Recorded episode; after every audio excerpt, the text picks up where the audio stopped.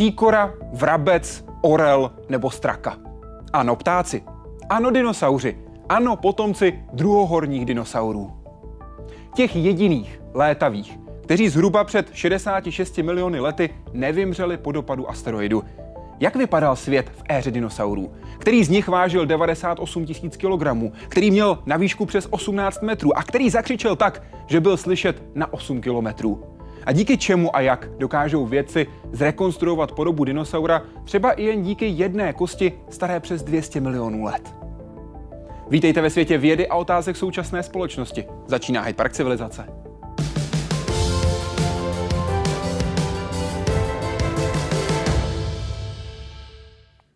Ve studiu je Vladimír Socha, popularizátor paleontologie. Moc děkuji, jste s námi. Dobrý večer. Dobrý večer.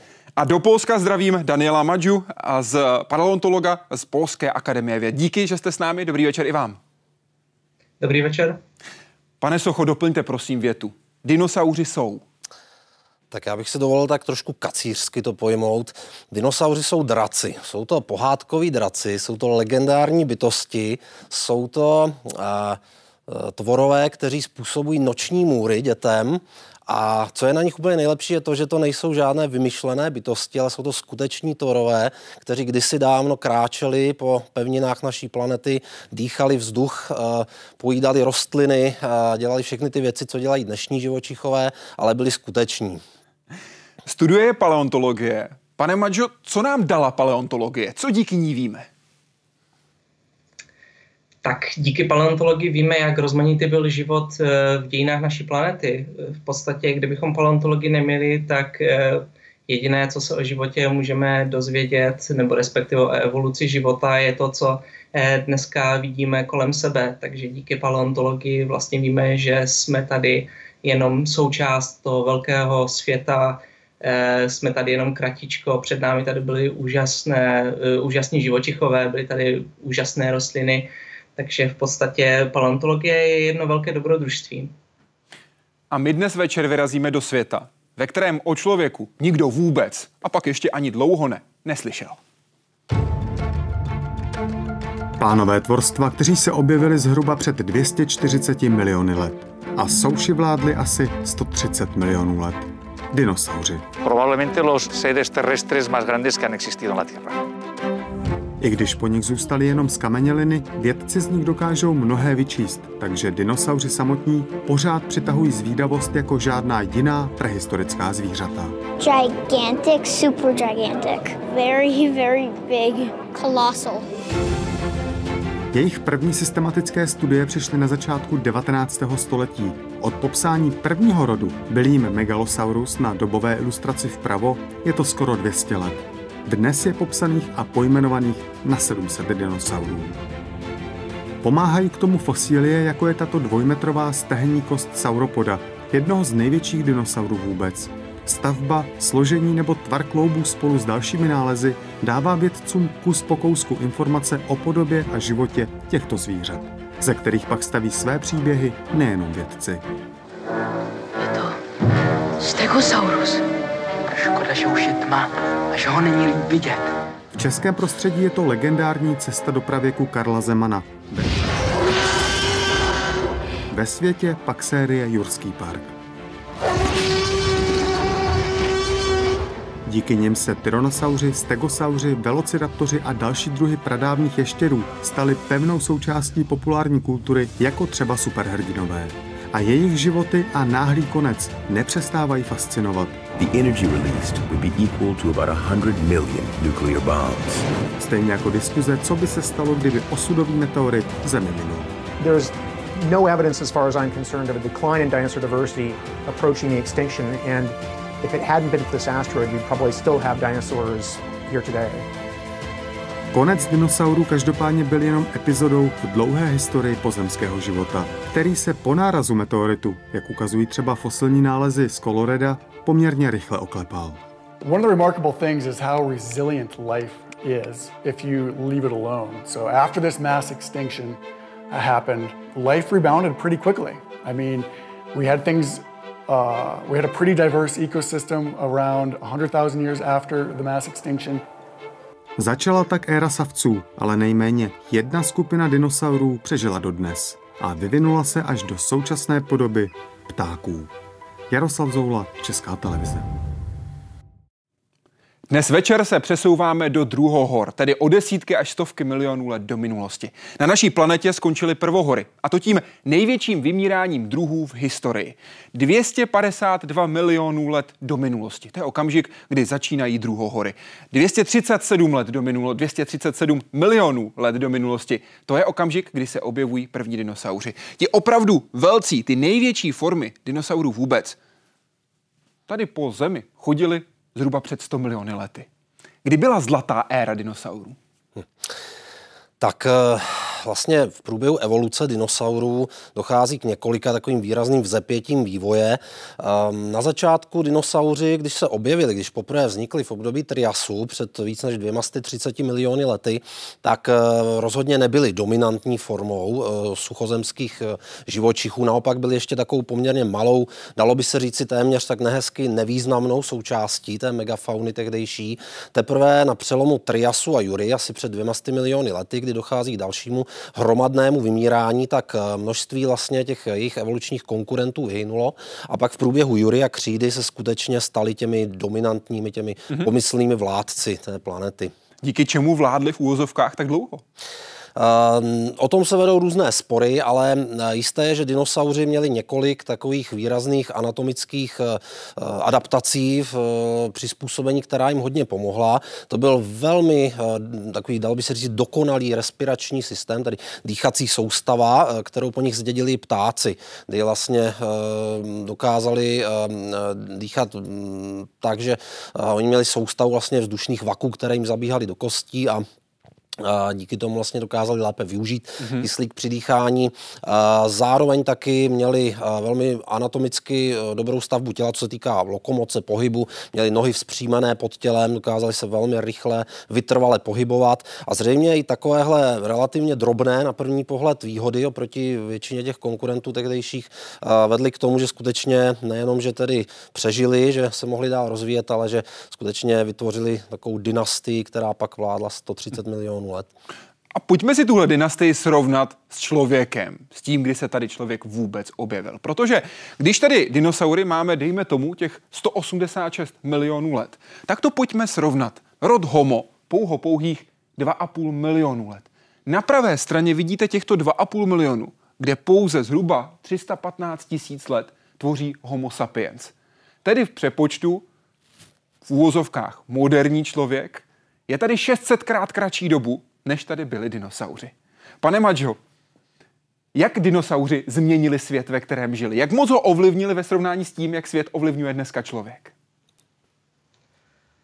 Tak člověk pracuje, eh, dejme tomu, kratší dobu a pracuje trošičku intenzivněji než dinosauři. Dinosauři byli eh, přece jenom zvířata, takže vlastně eh, jejich vliv, i když byl velký na, na to prostředí, ve kterém žili, tak tam v podstatě to nebylo natolik intenzivní, jak je tomu dneska v případě člověka. Takže člověk daleko víc vplývá jakoby eh, na, na to prostředí kolem sebe. Eh, pokud jde ale o dinosaury, tak samozřejmě jejich vliv, pokud, jde, pokud bychom to srovnali s ostatními živočichama, se kterými žili v, během, během eh, druhohor, tak samozřejmě byli natolik dominantní, že vlastně eh, po celou dobu eh, až, až do vymírání před 66 miliony let neměli vlastně žádnou konkurenci. Kontinenty tehdy vypadaly úplně jinak a pevnina poskládaná na naší planetě úplně jinak. Jak si tehdejší svět máme představit? Jak vypadal? Tak pokud jde o e, počátky evoluce dinosaurů, tak vlastně v té době máme ještě jeden velký superkontinent Pangeu, e, což vlastně byl jeden, řekněme, z důvodů, proč dinosauři byli e, později natolik úspěšní, nebo respektive proč dinosauři byli schopni se rozšířit vlastně na celém světě. Pokud jde samozřejmě následně o jejich evoluci, o tom, jak, jaký, jaký vliv, dejme tomu, měli rozpady kontinentu na vývoj jedno, jakoby evolučních liní dinosaurů, tak samozřejmě eh, tady už konkrétně závisí na jednotlivých skupinách. a ty byly velmi rozmanité, protože zatímco lidé jsou na pohled i geneticky velmi sobě navzájem podobní, tak dinosauři jsou velmi rozmanití. Pane Socho, pojďme, si, pojďme se podívat na ty možná extrémy mezi dinosaury. Když řekneme nejtěžší dinosaurus, který to byl? No, měl by to být dinosaurus, který dostal jméno Argentinosaurus a vždycky, eh, když přednáším, tak dávám takovou záludnou otázku, kde asi v jakém státě jeho americkém byl objeven. A to byl obrovský sauropodní dinosaurus skupiny takzvaných titanosaurů. To byli gigantičtí bíložraví čtyřnozí tvorové s dlouhými krky, relativně malými hlavami, eh, sloupovitými končetinami, dlouhými ocasy. No a eh, vlastně, co se týká Argentinosaura, není z něj známo mnoho těch fosílí, ale to, co máme k dispozici, obrovský obratel, vysoký přes 1,5 metru například, eh, stehenní kost, která by v úplném stavu měla asi 2,5 metru na výšku, tak eh, se odhaduje, že vážil něco mezi asi 70 a možná 100 tunami, takže dejme tomu jako 15 slonů afrických, takže takové stádečko slonů kráčející v jednom jediném těle. Co nejvyšší dinosaurus? Nejvyšší to byl zase jiný zástupce, také té skupiny sauropodů. Jmenoval se Sauroposeidon, proteles. Sauroposeidon, doslova to znamená ještěří Poseidon nebo ještěří bůh moří, ale eh, to jméno bylo zvoleno proto, že Poseidon byl také bohem zemětřesení, takže mm-hmm. tak jako, že když kráčel, tak se třásla zem, což není sice pravda, ale zní to hezky, tak dostal toto jméno. A jenom pro představu výška je odhadována, bohužel teda jen na základě čtyřkrčních obratlů, ale je odhadována na nějakých 16 až 18 metrů, což by se rovnalo nějaké pěti nebo šestipatrové budově. Zem se netřásla, protože měli takové v úvozovkách polštářky Přesně na nohou. Tak, Jak fungovaly? Co v nich navíc bylo? Jaký byl v eh, úvozovkách obsah? No tak hlavně eh, byla tam nějaká měkká vazivová tkáň, která samozřejmě tlumila značně právě ty, eh, ty jaksi kroky a, a mm, vlastně nějaké vibrace vysílané do, do té půdy, do toho substrátu. Ostatně všichni zoologové potvrdí, že třeba sloni několika tunoví jsou až překvapivě tiší, když šlapou dokonce víc tiší tedy než lidé, kteří mají boty, které mm, jsou slyšet a cvakají o zem a tak dále. Takže oni měli spoustu přizpůsobení, aby dokázali tu ohromnou svoji hmotnost unést eh, na kostře, dutiny v obratlech, eh, speciálně vlastně ty nohy uspůsobené tak, aby opravdu vytvářely takovou sloupovitou pevnou eh, strukturu, která byla výbornou oporou toho těla. No a díky tomu se stali největšími, nejmohutnějšími suchozemskými tvory všech dob ten asi v úvozovkách rekordman mezi nejvyššími dinosaury na hranici 18 metrů. Co ten na druhé straně, ten nejmenší? Eh, nejmenší, no tak eh, pokud bereme eh, úplně nejmenšího dinosaura, kterého známe, k tomu se ještě možná dostaneme, tak to je dnešní kolibřík. Jmenuje se Kalypta nejmenší, váží jenom 2 gramy, má asi 6 cm. Ptáci jsou dinosauři žijící. Ale pokud myslíte ty druhohorní, ano. takzvaně neptačí dinosaury, tak máme několik takových zástupců. Takovým s jistotou už dospělým exemplářem nebo druhem byl Mikroraptor Zhaoyanus z Číny, který žil asi před 120 miliony lety a ten vážil necelý půl kilogram, žádná celá čtyři desetiny kilogram, asi jako vrána. Takže tak nějak se můžeme představovat. Co ten nejhlasitější? Alespoň podle toho, co víme. Mhm. Tak ta vokalizace dinosaurů, to, jak, jak zněli, jak se projevovali zvukově, um, to nevíme. Určitě nestačí si pustit Jurský park, abyste se to dozvěděli, protože to jsou samozřejmě všechno jenom takové, um, takové jako zajímavé mixy uh, zvuků různých zvířat. Um, opravdu nevíme, jsou pouze takové uh, částečné výzkumy, které ukazují, že třeba někteří z kachnozobých dinosaurů, takový ti bíložraví dinosaury s těmi rozšířenými konci čelistí, co vypadali trochu jako kachní zobák, tak eh, jeden z nich, Parasaurolophus, měl takový dlouhý hřebínek a vědci si dali práci, aby uh, vytvořili i takovou vlastně jeho kopii, určitou, vypadal to jako takový trombon. Uh, dokonce i vyzkoušeli na hřišti jedné univerzity, tamní univerzitní kapela, tenhle nástroj a bylo to takové táhlé bučení, které možná se před nějakými 75 miliony lety krásně rozléhalo nad křídovou krajinou západní Severní Ameriky. Co největší vejce? Největší vejce, které známe, tak bylo popsáno vědecky eh, takovým hezkým názvem Macroelongato olitus xixianensis. Mm-hmm. Bylo objeveno v Číně v roce 1995, bylo popsáno vědecky a uh, myslím si, že omeleta by byla z něj opravdu pěkná, protože mělo přes 60 cm na délku. Takže tak 61 cm přibližně jako podlouhlého tvaru. Možná to nebylo ještě úplně rekordní vejce, možná, že existovala mm-hmm. ještě větší, ale tam už je to úplně, uh, asi někde na hranici jaksi takových biomechanických limitů, aby vůbec ta skořápka vydržela, nepraskla pod samotnou hmotností toho vajíčka. Tohle je kousek skořápky. Kousek skořápky jednoho, jednoho z vajíček. Není to teda to rekordní, ano. ale takhle přibližně Bývaly takhle tlusté, takhle silné? Mm, tady to je hodně tlustá. No, eh, ono záleží na tom, samozřejmě eh, muselo v první řadě dojít k tomu, aby se ten dinosaurus byl schopen vyklubat. Aha. Je možné, že dinosauři měli něco jako dnešní krokodýly, takové ty takzvané vaječné zoubky, které jim pomáhaly se vyklubat z toho vajíčka, ale um, ty skořápky, které známe, jsou různého tvaru, různé textury, a většinou tedy, nebo je to tak, že rozhodně nebyly velká dva metry, jako to vidíme v některých těch filmech o pravěku, to skutečně ne. Pane Maďo, co zmínil a Vladimír Socha, Jurský park, také z vašeho pohledu platí, že ten původní z roku 93 byl z hlediska vědce lepší než ten moderní? Případně proč? Já bych, já nevím, jestli bych řekl, že byl lepší než, než ty moderní. Ono v podstatě všechny jurské parky byly dělané proto, aby bavili publikum, takže ono vlastně v každém z těch jurských parků najdeme celou, celou řadu chyb a v podstatě ty dinosauři, kteří eh, v těch jurských parcích byli eh, těm, těm reálným jako příliš neodpovídali. Asi, asi bych řekl, že vlastně v každém jednotlivém díle byli schopni nějakou malou věc opravit nebo něco přidat. Samozřejmě ještě byli schopni taky deset dalších věcí pokazit, ale každopádně myslím, že asi všechno by se dalo hodit asi do jednoho šuplíku. Dejte mi jednu věc z posledního Jurského parku, u které bych si měl jako divák říct, tak tohle tedy opravdu ne. Tohle prostě nesedí. To já nevím, jestli jsem ho viděl. A který byl poslední? To už asi byly Jurské světy. Dobře, ten poslední, který si vybavíte a ta věc, která vám možná nejvíc utkvěla v hlavě, jako opravdu chyba pro vě- z pohledu vědce naprosto fatální. Eh, z mýho pohledu eh, mě se strašně nelíbilo eh, v prvním, dejme tomu v prvním Jurském parku eh, se mi nelíbili eh, dilofosauři, to byly takový ti dinosauři s těma, s těma límcema, kteří vypadali jak agamy. To byl takový jako hodně, hodně uh, už přitažený za vlasy. Tam samozřejmě ještě byla spousta dalších věcí, které nejčastěji jsou zmiňovány, pokud jde o chyby v Jurském parku, například příliš velcí velociraptoři nebo, nebo eh, chybějící opeření. Tam pokud jde samozřejmě o ten, o ten první jurský park z 90. Z 90. tuším třetího roku, tak tam samozřejmě eh, to chybějící opeření nebyl problém, protože první opeřené dinosaury známe z mladších dob ale samozřejmě potom později už, už eh, jakoby museli trošičku eh, v tomhle ohledu trošičku ty dinosaury zmodernizovat, takže pokud si dobře pamatuju, třetí, v třetím Jurském parku už ti velociraptoři měli nějaké eh, chmíří, tuším, na hlavě. Eh, ale no, každopádně jakoby těch chyb samozřejmě, já si myslím, že bychom asi tady seděli dlouho a možná bychom asi nudili trošičku diváky. Pojďme k tomu, co byla jedna z těch hlavních na straně dinosaurů, asi bez zesporu postava právě Jurského parku a jak vy, pane Socho, říkáte, ten nejoblíbenější a nejznámější dinosaurus, jediný, kterého všichni znají celým jménem. Tyrannosaurus rex, tedy král tyranských ještěrů. Vy tady máte model jeho lepky. Seznamte nás, prosím.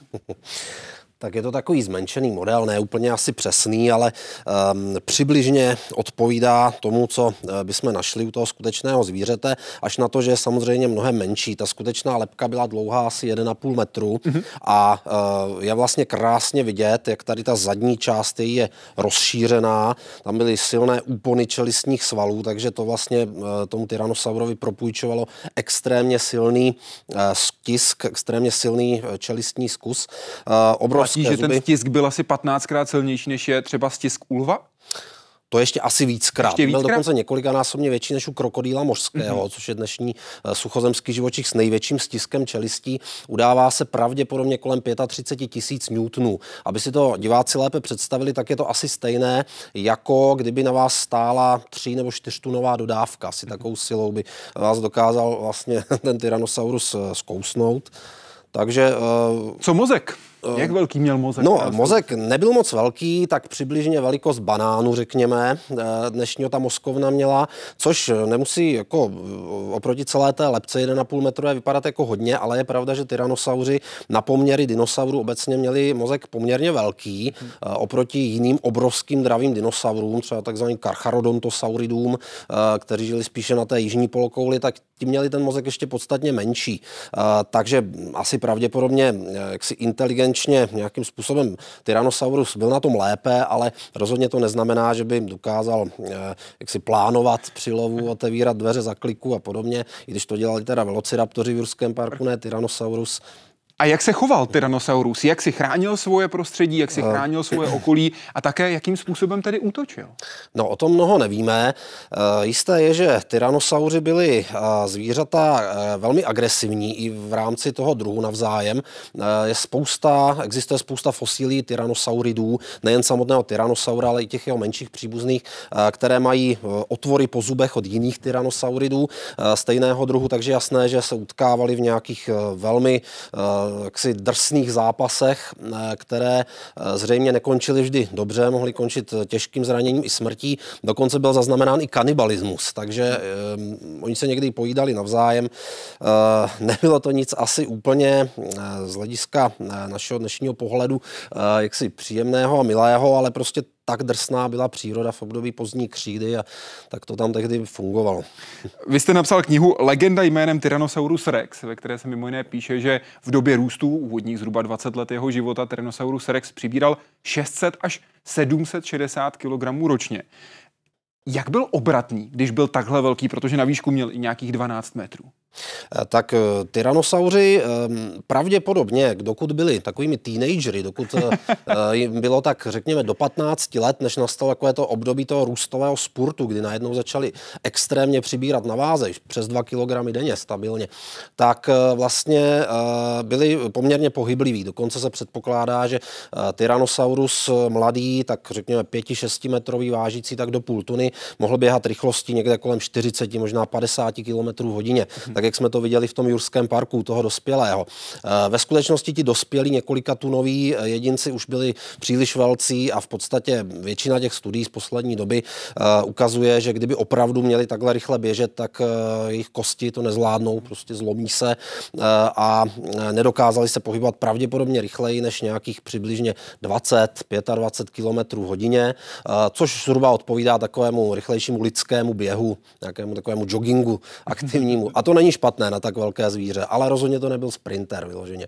Bavíme se o hmotnosti nějakých 5 až 9 tisíc kilogramů. Přibližně tak u těch dospělých, ano. Vy jste ve své knize Legenda jménem Tyrannosaurus Rex napsal, cituji, známý paleontologický vtípek říká, kde žil Tyrannosaurus? Odpověď, kdekoliv se mu zachtělo. Skutečně? Je to tak, ano. No tak uh, oni byli nesmírně rozšíření. Eh, z kameněliny Tyrannosauru dneska známe uh, v takovém obrovském pásu území několika tisíc kilometrů. Nejseverněji to je v Britské Kolumbii v Kanadě, nejjižněji až někde v Mexiku. Takže skutečně v době, kdy ti tyrannosauři žili, tak eh, Severní Amerika byla rozdělená eh, vnitrozemským mořem a tyrannosauři obývali takový úzký pruh země na západě, který eh, se jmenuje Laramidie a v podstatě tam byli tak rozšíření, že jak ukazují objevy, kde všude, ve kterých všech souvrstvích byli objeveni, že byli takovým možná až invazivním druhem, který možná někde přimigroval z východní Asie a rozšířil se a v podstatě se stal takovou takovou, takovou hrozbou, jak to, nebo jak to říct, takovým opravdu takovou černou můrou všech eh, severoamerických dinosaurů v té době. Dnes jsou ti, které máme v muzeích pojmenovávání, dostávají lidská jména. Jakou hodnotu má Sten? Tak Sten je jeden z těch velmi dobře známých, eh, poměrně robustních jedinců Tyrannosaura. Ne úplně ten největší, ale jeden z takových opravdu hodně známých. Spousta jeho replik je v muzeích po světě.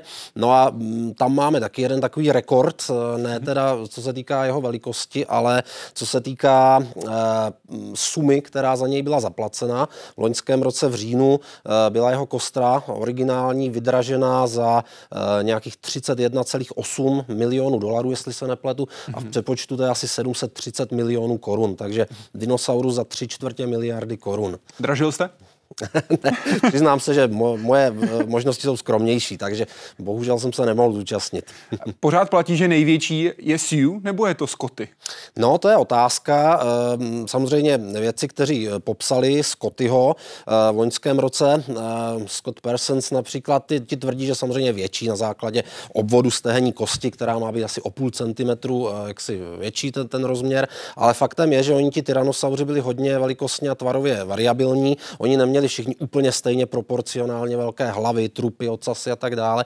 Takže je klidně možné, že vzhledem k tomu, že neznáme u Scottyho, známe asi 65% kostry, u Sue je to zhruba 80, to je, to je extrémně dobře dochovaný exemplář. Nicméně úplně přesně nevíme, jaký měli objem těla, tedy hmotnost a plus minus pár stovek kilogramů, co to je plus minus pár metráků, eh, mohl být třeba klidně ten Scotty menší. Zatím je to ale údajně teda rekordman. No. Pane Maďo, tady máme dravce, masožravce. Co na straně bíložravců? Kdo byl tím, řekněme, dominantním, nejvýraznějším z dinosaurů, které známe z doby druhohor? V tomhle ohledu bychom se museli podívat na jednotlivá období, protože v podstatě v každém období byl nějaký dominantní bíložravý dinosaurus, nebo respektive byla nějaká skupina dinosaurů, která, dejme tomu, eh, byla v něčem eh, dominantní. Eh, pokud jde o, dejme tomu, ty největší dinosaury, tak to byly titanosauři. Titanosauři jsou právě ti dinosauři, kteří jsou nejčastěji právě charakterizováni tím, že byli eh, takový velcí, těžcí, takový tlouštíci mezi dinosaury. Takže ono asi, asi tedy pokud nás zajímají, dejme tomu ty, ty, ty rozměry, tak asi ty tenosauři. Pokud by nás zajímalo něco jiného, tak samozřejmě tam už bychom museli šťourat eh, v jednotlivých, eh, dejme tomu, jejich eh, nějakých zajímavostech. Půjčím si to vaše slovo šťourat, protože tady máme drápy, které nám pan Socha sebou přinesl. Dráp Velociraptora a Utaraptora. Srovnejte je, prosím. tak ehm, to jsou takové přibližné repliky, musíme to ano. brát trochu samozřejmě s, s rezervou, ten jejich tvar a, a tu celkovou podobu, ale zhruba takto opravdu byly tvarované. Patřili do skupiny, nebo dinosaurům ze skupiny takzvaných dromeosauridů, jinak se jim taky říká v takové populární kultuře eh, srpodrápí dinosauři. Na druhém prstu eh, dolní končetiny měly právě takové zabijácké drápy. Já věřím, že většina diváků si hned vybaví velociraptory z Jurského parku. Eh, tak velociraptoři ve skutečnosti skutečnosti byly menší, jak už, jak už říkal uh, pan Madža, a uh, ve skutečnosti byly velcí asi jako krocan, zhruba vážili kolem 15 kg, nicméně opravdu měli takovéhle až 6 cm drápy, zahnuté. Eh, stále je otázka, jak přesně je používali. Um, samozřejmě my, když je vidíme, tak řekneme, to je jasné, zabodli s nimi se do kořisti a začali drásat, ale ve skutečnosti různé biomechanické studie ukázaly, že nedokázali proříznout kůži a nedokázali takhle prostě rozříznout rozříznout mm-hmm. dinosaura. Spíše s nimi možná bodali, dokonce se objevila i myšlenka, že si s nimi pomáhali při lezení po stromech, uh, těch dromeosauridi. Takže jsou různé na to jaksi teorie, ale je pravda, že um, na vlastní kůži by to asi nechtěl zkusit nikdo, protože třeba u toho Utachraptora ty největší uh, známé drápy mají zhruba čtvrt metru, 25 cm délku, takže to už, to už byl takový srp mm-hmm. opravdu. Byly ale i druhy, které měly trápy přes metr. Ano, ale ty patřily do jiné skupiny, ano. například Terizinosaurus heloniformis, um, právě ze skupiny tzv. Terizinosaurů, to byly takový zvláštní teropodi, čili vzdálení příbuzní těch masožravých tyranosaurů a podobně. A tam ty největší drápy jsou hodně přes půl metru, dokonce možná až někde kolem 70-90 cm. Zaživa byly pokryty ještě rohovinou, keratinem, takže vlastně to bylo, to zase bych, pokud jsem přirovnal tady ten dráp k srpu, tak to by byla kosa vlastně vlastně. Mm-hmm. Taková ta eh, čepel, která opravdu, mm, ale ti nezabíjeli těmi drápy, spíše si s nimi stahovali větve ze stromu, možná, protože to byli spíše bíložravci nebo všežravci a taky se s nimi bránili před eh, jinými dravými dinosaury. Jsou samozřejmě různá jména těch daných dinosaurů a vznikají také různě a mají i různé pohledy, protože máme tady například Triceratopse, který se ale také může jmenovat přírohá tvář. Nebo tady máme leguální zub, je tady dvojitý trám, je tady zastřešený ještěr a nebo třeba podivuhodná strašná paže. Pane Majo, jak se rozhoduje o tom, jak se bude jmenovat daný dinosaurus a jak velkou roli hraje ten dojem, který má objevitel, když najde tu danou fosíli? To je hrozně individuální. Eh, já například, eh, pro mě, pro mě je příjemný dinosaur, respektive já jsem zatím pojmenoval jednoho dinosaura, ale já, já, pro mě bylo příjemný toho dinosaura, kterého jsem pojmenoval, nazvat na, na počest lidí, kteří prostě pro mě byli nějakým způsobem důležití. Pro e, jiné vědce je to, dejme tomu, e, místo nálezu toho dinosaura, e, ještě jiní třeba koukají na eh, nějaké zvláštní eh, znaky těch dinosaurů. Takže ono je to v podstatě hodně individuální a každý si může toho dinosaura vlastně pojmenovat, jak chce. Přičemž asi je tady jedno eh, dost důležité pravidlo a to je takový, že nikdy nepojmenováváme dinosaury na svoji vlastní čest, nebo respektive prostě pokud se jmenuji Daniel Maďa, tak nepo, nepojmenovávám dinosaura Majasaurus. Jak vznikl název podivuhodná strašná paže a jaký kousek, byť repliku z tohoto dinosaura máte u vás v Akademii v ústavu? Eh, tak konkrétně v tomhle případě se jedná o Deinocheira, to je Deinocheirus mirificus, to je takový eh, hodně velký ornitomimosaur, to je zástupce skupiny, kde mm, jako dejme tomu většina těch dinosaurů byli eh, masožravci, Deinocheirus patří právě k té skupině, nebo respektive ornitomimosauři patří k té skupině. To je docela zajímavý dinosaurus, protože mm, když byl v 60. letech objeven, tak vlastně v té době byly známy jen, jenom jeho paže, které, které měly přibližně 2,5 metru. Eh, v té době nebylo známo nic víc, takže v podstatě, když, se, když Poláci našli eh, ty, ty paže, tak samozřejmě pro ně to byly strašné paže, byl to strašnorenký, eh, tak, tak ho naz, nazývali v polštině. Takže v podstatě eh, díky tomu eh, dostal vědecké jméno Deinocheirus. Zmínil jste, že je jeden dinosaurus, kterého jste pojmenoval. Dinosaurus, který je spjatý s českým územím. A není jediný dinosaurus, který byl nalezený na území dnešní České republiky. Dinosauři žili také v Čechách. Dosud o tom svědčila jediná skamenělá stopa. Dnes vědci z Přírodovědecké fakulty Univerzity Karlovy oznámili první přímý nález skamenělého dinosaura. Kutnohorský lékař Michal Moučka šel se syny hledat skamenělé mušle. Jejich výlet ale skončil nálezem 94 milionů let starých kostí. Z toho lomu koukala vlastně pouze tady ta malá část, tady ta ploška. Vykopal ostatky dinosaura podle vědců velkého 2 až 3 metry, který, jak ukázali pravidelné rýhy, nakonec skončil v čelistech žraloka nebo jiného dravce. Když s tím jede, jo, ať je na jednu nebo na druhou stranu, tak se mi tady vytvářejí souběžní rejhy, které se našly i na to. Přesnou lokalitu nálezu, starou vápenku asi 10 kilometrů od Kutné hory, vědci z Přírodovědecké fakulty dlouho tajili. Dosud studentům nebo novinářům ukazovali jiný lom, to proto, aby cenou lokalitu mohli důkladně proskoumat. Za tu dobu ale zjistili to podstatné, že šlo nejspíš o iguanodonta. S ohledem na ten jejich chrup, který připomíná struhadlo, tak eh, je evidentní, že se živili rostlinnou potravou. A to nejspíš jehličnatými keři. Kost samotná je teď součástí sbírek Národního muzea, kde ji restaurují a na jejímž základě připravují model celého zvířete. Spolupracujeme s předním paleartistou. Na světě je to pan doktor Jan Sovák, který je Čech, emigroval do Kanady a působil dlouhou dobu v zahraničí. Jediný český dinosaurus by pak v reálu měl vypadat takhle.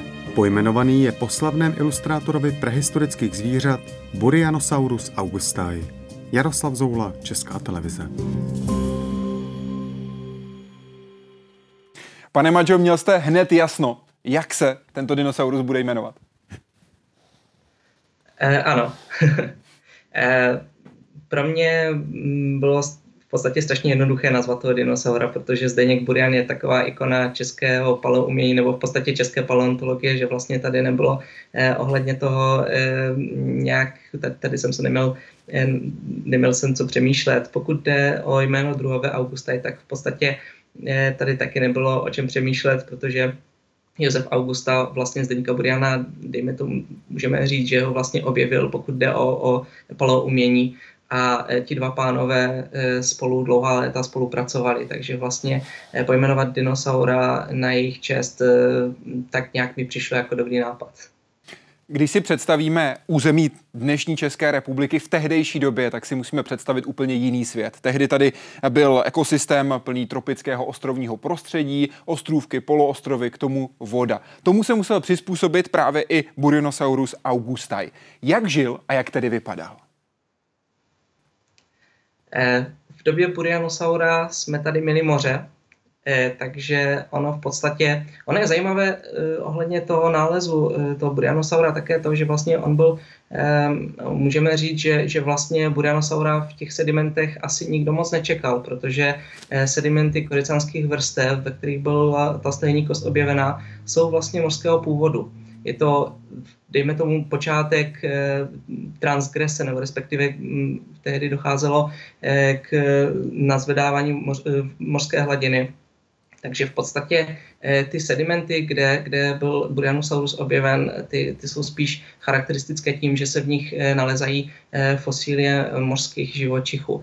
Pokud jde přímo o to, proč vlastně Burianosaurus byl v těch sedimentech nalezen, tak on eh, v podstatě je pravděpodobné, že nějakým způsobem se tam dostal kvůli tomu, že ty sedimenty eh, mají znám, nesou známky vlastně toho, že eh, byla nějaká extrémně silná bouřka, dejme tomu s efekty podobnými tsunami. Takže vlastně on tam byl naplavený. Mm-hmm. Žil sám, žil ve stádu, jakým způsobem lovil a co lovil? Ten dinosaurus konkrétní nelovil, byl to bíložravý dinosaurus. Eh, takže živil se rostlinami. Eh, to, jestli žil ve stádech, tak to bohužel nevíme. Nicméně samozřejmě, jak v případě eh, řady současných bíložravců, je to, je to samozřejmě možné je také třeba si, si představit, že vlastně my z té doby e, toho o souši, alespoň tedy e, České republiky, až tak moc nevíme. Samozřejmě e, máme nějakou představu, jak to tady vypadalo. Máme taky samozřejmě nějakou představu, jak vypadala celá Evropa. Celá Evropa v té době byla souostrovím, takže e, vypadala úplně jinak, než vypadá dneska. E, nicméně e, můžeme samozřejmě říct, že jelikož jsme tady měli nějakého dinosaura, který měl přibližně 3 až 4 metry na délku, e, což je docela velký dinosaurus, určitě to není žádný malý prcek, tak jsme tady samozřejmě museli mít taky nějaký dravce, který, kter, kteří ho lovili. Mm-hmm. Takže já si myslím, že samozřejmě v tomhle ohledu tady asi ten život musel být docela zajímavý. Vy jste o něm v rozhovoru... Pardon, vy jste o něm v rozhovoru pro českou televizi řekl, pravděpodobně žádným géniem nebyl. Potřebovali bychom třeba mozkovnu, abychom mohli označit, jaký byl jeho mozek, jak vypadaly jeho smysly a podobně.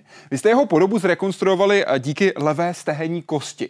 Jak jste postupovali, abychom měli nakonec takovýhle obrázek? To je úplně stejné, jako kdyby, kdybyste vy byl například detektiv a pozvali by vás do lesa k nějakým e, ostatkům, vy byste tam přišel, viděl byste kousíček pánve, viděl byste kousíček stejní kosti a kousíček, dejme tomu, ramení kosti a vzhledem k tomu, že už máte zkušenosti jako detektiv, tak byste byl e, okamžitě schopný říct, že to, co vidíte před sebou, jsou ostatky člověka. Samozřejmě v, tom dané, v, ty, v té dané chvíli e, asi nejste schopni říct, jestli je to žena nebo muž, e, asi ani nejste schopni říct, jak přibližně stará byla ta osoba, kterou jste našel. E, nicméně samozřejmě existují metody, které tohleto mohou zjistit, které mohou přiblížit vzhled té, dejme tomu, oběti takže tady postupujeme podobně. V tomto případě postupujeme takovým způsobem, že vlastně zkoušíme zjistit, eh, jak, s jakými dinosaury byl ten náš nejblíž příbuzný a podle toho nějakým způsobem eh, můžeme ustálit, jak asi přibližně vypadal. Jaké technologie se používají pro rekonstrukci eh, živočichů, které, kteří tady byli před desítkami nebo stovkami milionů let? Tak záleží trošičku na tom, eh, co přesně chceme rekonstruovat. Pokud jde eh, přímo o to, abychom zjistili, eh, jakoby jak, jak byl ten dinosaurus, jak, jak ten dinosaurus vlastně vypadal, tak, jak jsem říkal, musíme zjistit, s jakými dinosaury byl příbuzný. A k tomu využíváme takzvané filogenetické analýzy, což jsou v podstatě takové analýzy příbuzenských vztahů. My toho dinosaura takzvaně zakódujeme do takové datové matice, a vlastně eh, máme několik různých metod, které nám eh, pomůžou eh, nějakým způsobem propočítat, s jakými dinosaury vlastně ten český sdílí nejvíce znaků. Samozřejmě já to říkám hodně obecně, nicméně přibližně tímhle způsobem můžeme získat nějakou základní představu, s jakými dinosaury byl ten náš příbuzný. Samozřejmě už na základě té stejné kosti můžeme přibližně říct, do jaké skupiny ten dinosaurus patřil. Nicméně dinosauři většinou eh, se liší takovými detaily, že vlastně jeden výběžek je trošičku delší, jeden je kratší, takže k tomu už občas potřebujeme využít nějakou, nějaké počítačové techniky, abychom si byli jistí, že to, co vidíme, tam skutečně je. My se teď díváme na to, jak vypadá podle té rekonstrukce. Líbí se vám? Eh, já teďka vidím čištění kostí, ale tam byla asi, tam, tam byla asi rekonstrukce eh, toho barevného burianosaura. Pokud Přesně tak, barevný to, burinosaurus, ano, teď už ho vidíte i vy. Ano, tak to jsme, to jsme připravovali s Editou Felcin v Polsku, takže my jsme tady si dali záležet na tom, aby tam byly ty znaky, které tam chceme mít. Takovým nejdůležitějším znakem, který tam je, nebo respektive jedním z takových nejdůležitějších znaků, který tam je, který tam je nebo který tam vlastně není, to je takový ten OK prst, Eh, který eh, měli iguanodonti, který měli vlastně ty dinosauři, ke kterým byl ten náš dřívějíc eh, řazený. My teďka vlastně podle nej, naší nejnovější výzkumu vlastně ten dinosaurus je ranější formou e, té skupiny, nepatří k iguanodonům, takže on asi ten OK prst ještě neměl. Jací další dinosauři, alespoň co můžeme říct, žili na našem dnešním území? Eh, tak moc těch eh, objevů eh, nemáme, alespoň ne takových, které by byly průkazné. Ehm, existují nějaké stopy, otisky stop, ichnofosílie, stopy dochované vlastně v Pískovci, v lomu u devíti křížů, v Červeném kostelci, ale opravdu nevíme přesně, co to je za stopy, jaký byli jejich původci.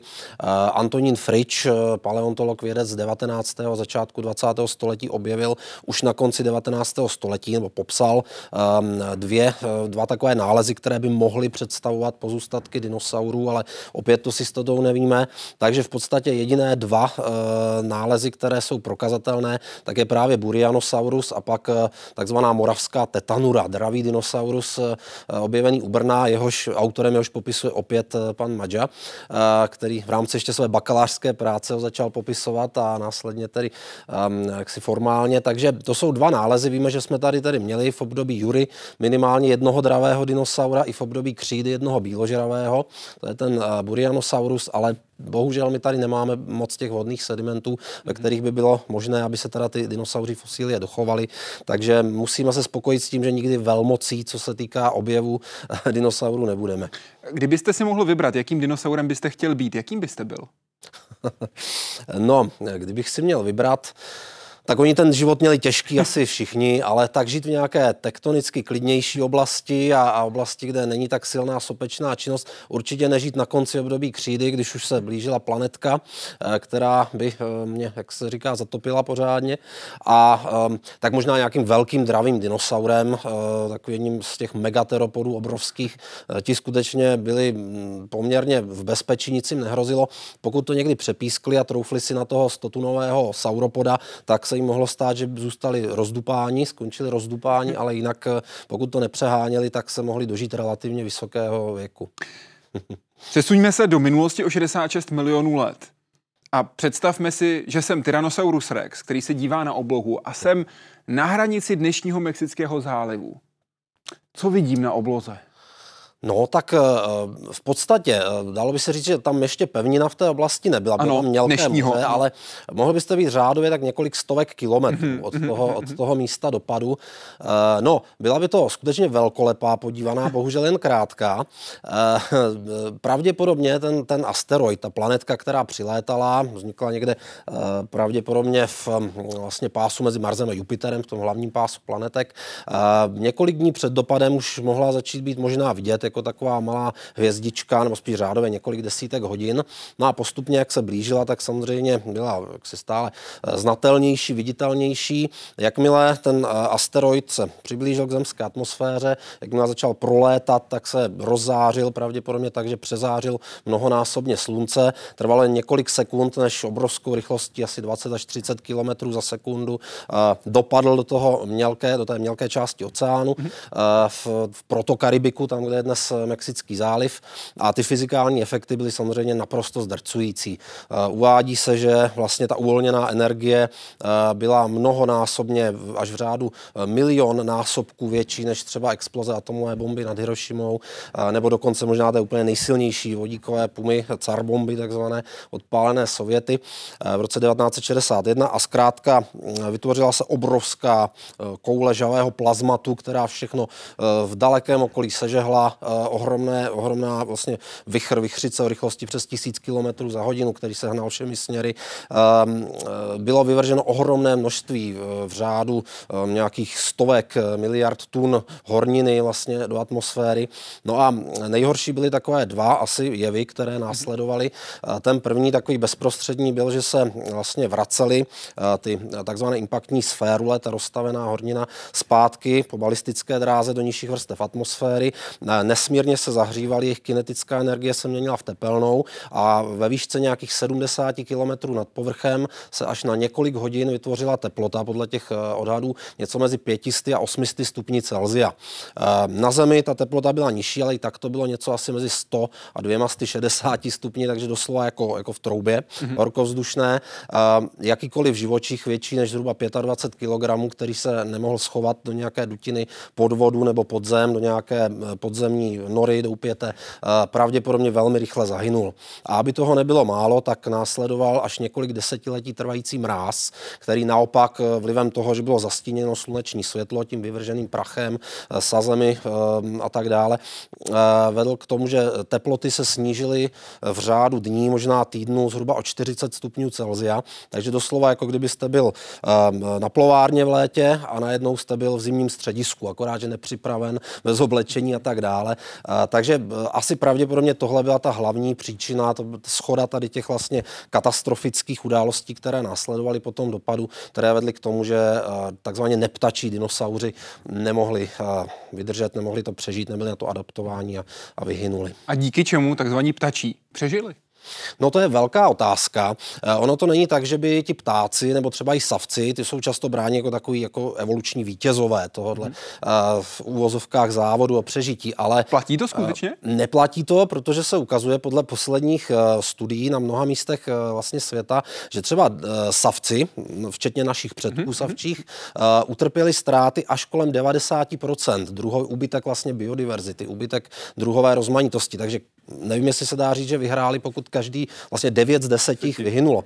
Eh, ptáci na tom mohli být o něco lépe, ale taky v řádově mnoho desítek procent druhů vyhynulo. Obecně na tom byly lépe druhy, které hnízdily na zemi, ty, které už tehdy pravděpodobně hnízdily na stromech, byly schopné letu, tak eh, značně taky utrpěli, ale pravděpodobně kombinace mm, takových těch faktorů jako schopnost schovat se, vydržet právě tu zimu dlouhou, eh, spokojit se s poměrně menším přísunem potravy, méně kvalitní, i třeba v podobě těch podzemních vlastně semen a mhm. oddenků, šlahounů a podobně, eh, které mohly vydržet eh, to, že mm, ty, ty podmínky, kdy schořila většina světové vegetace možná, eh, byla doslova sežehnuta, tak asi to právě vedlo k tomu, že i taková trošku šťastná náhoda tam hrála roli a my jsme tady.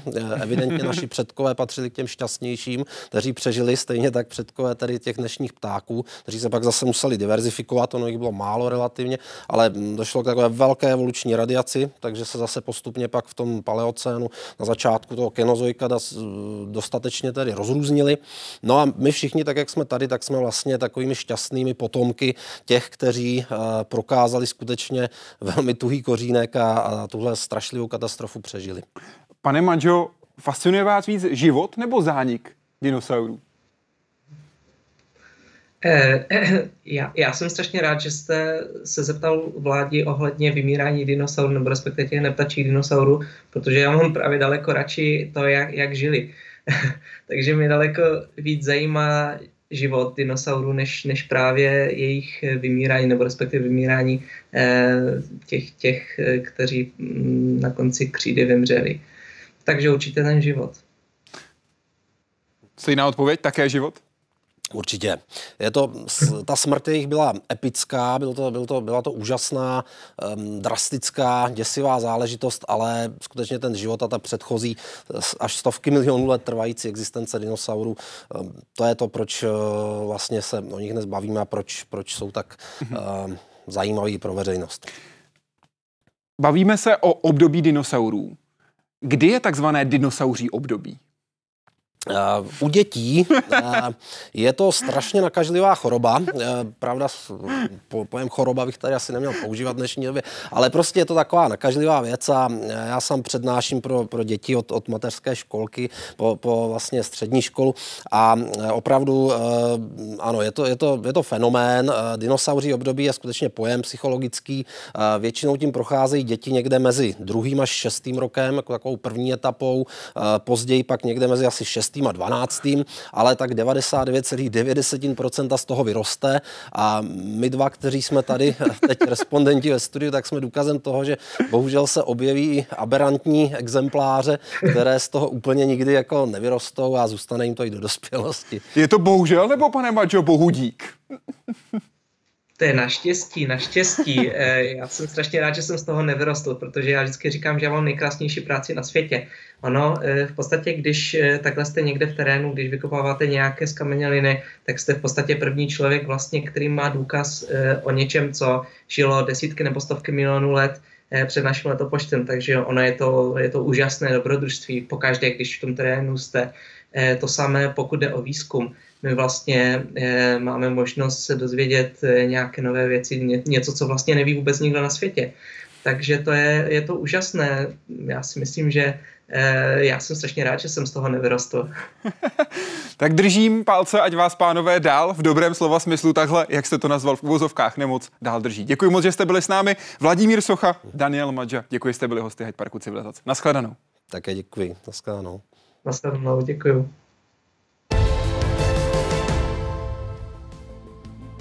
A díky vám, že jste dnes byli diváky Hyde Parku Civilizace. Ať se vám všechno dobře daří. Naschledanou.